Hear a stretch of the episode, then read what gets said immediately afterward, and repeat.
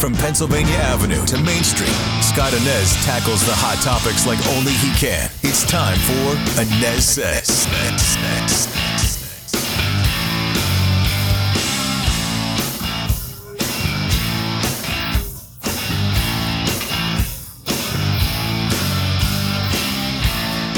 Welcome back to the Anez Sez podcast. I am Scott Anez. Thanks so much for being here today. You can find the podcast on Apple Podcasts, Spotify. You can also find it right there in the WDBO app, WDBO.com too.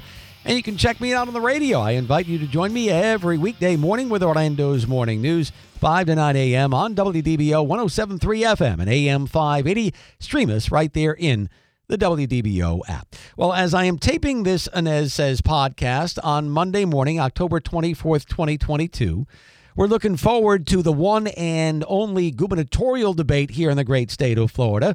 Governor Ron DeSantis versus former Governor Charlie Crist. It'll happen down in Fort Pierce in an empty theater.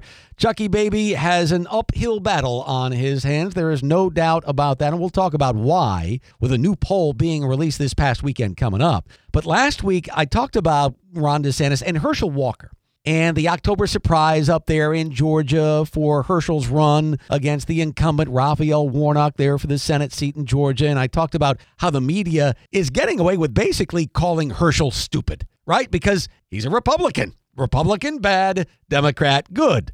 Let's tell it like it is. I also talked about how the media loves banging on Ron DeSantis because DeSantis doesn't take any of their crap.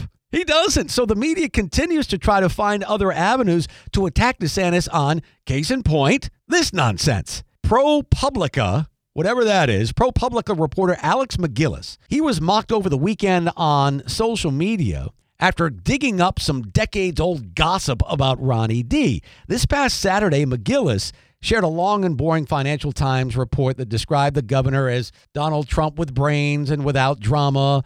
And within the analysis on DeSantis, MacGillis highlighted a second-hand account of the governor as an undergraduate at Yale University way back in the day and how he would allegedly leave dates over their reaction to his pronunciation of the phrase Thai food. Here's the tweet. Yikes. According to a friend, DeSantis would tell dates he liked Thai food but pronounced it thigh. If they corrected him, he would find an excuse to leave. He didn't want a girlfriend who corrected him, MacGillis tweeted. The remark, along with the accusation, again mocked all over social media. This is all they have. This is all they have. That Ron DeSantis back in the day at Yale called it Thai food instead of Thai. Who gives a flip? This is just one example of how the left and the media has nothing, zero, nada. They have zero ammunition as they try to attempt this DeSantis takedown, but they can't do it. Typically, the left reverts to the usual oh, he's a racist and he's a misogynist, that sort of thing. There's nothing there. There's nothing there. So, Charlie Crist, good luck tonight, pal. Good luck. Now, as we get set for that gubernatorial debate in Fort Pierce tonight, there's a new poll out that shows that Ronnie D has a double digit lead over Democratic nominee Charlie Crist with just more than two weeks to go before the election. There is a survey by Florida Atlantic University. They surveyed 719 voters between October 12th and 16th. By the way, this new poll that was out this past weekend mirrors basically what we saw about a week ago or two weeks ago from the Mason Dixon poll that had Ron DeSantis up by double digits. This poll shows that lead at 11 percentage points. The poll shows that 50.9% of voters support Governor Ron DeSantis compared to 39.7% who support former Governor Charlie Crist. Now, reading deeper into this poll here, it shows that many Floridians approved of the way the governor handled Hurricane Ian recently, with 63% of likely voters approving of his hurricane response, which is larger than the 53% he enjoys for his general approval rating here in the state of Florida.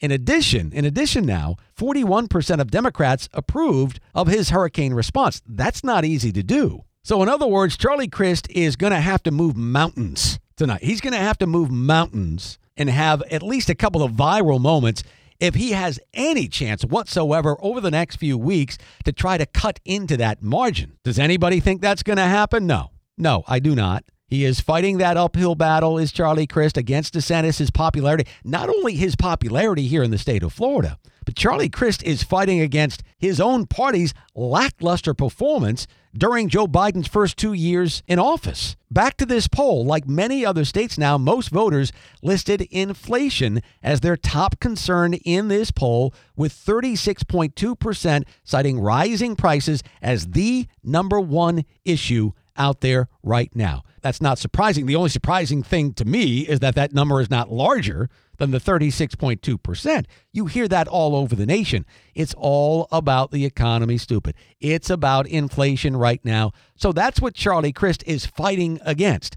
He's fighting against his own party, he's fighting against the popularity of a very popular governor in the state of Florida right now. And speaking of Ron DeSantis' popularity, more interesting numbers from this Florida Atlantic University poll, the same poll that has the governor up by 11 points over Charlie Crist. But in this poll, DeSantis beats Joe Biden in a potential matchup for president in 2024 handily. DeSantis 48%, Biden 42%. Now, incidentally, in this same poll, Donald Trump beats Biden 45 to 41. Interesting because around 34% of voters in this poll indicate that the recent FBI search of Mar-a-Lago make them less likely to support Donald Trump if he runs for election in 2024.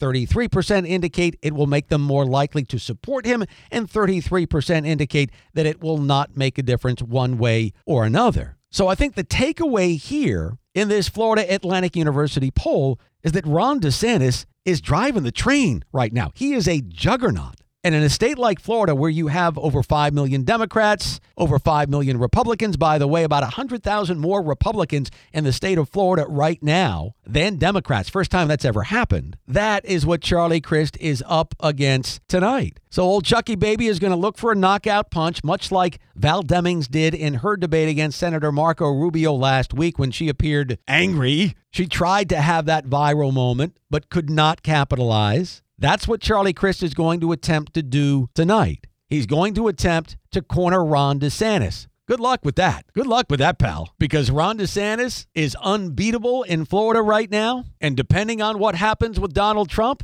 good luck, Democrats, going up against DeSantis in the future. That's going to wrap it up for the Anez Sez podcast. Appreciate you being here. You can find the podcast all over the place Apple Podcasts. You can find it in Spotify, the WDBO app, and check me out on the radio every single weekday morning with Orlando's Morning News, 5 to 9 a.m. on WDBO 1073 FM and AM 580. I'll see you next time.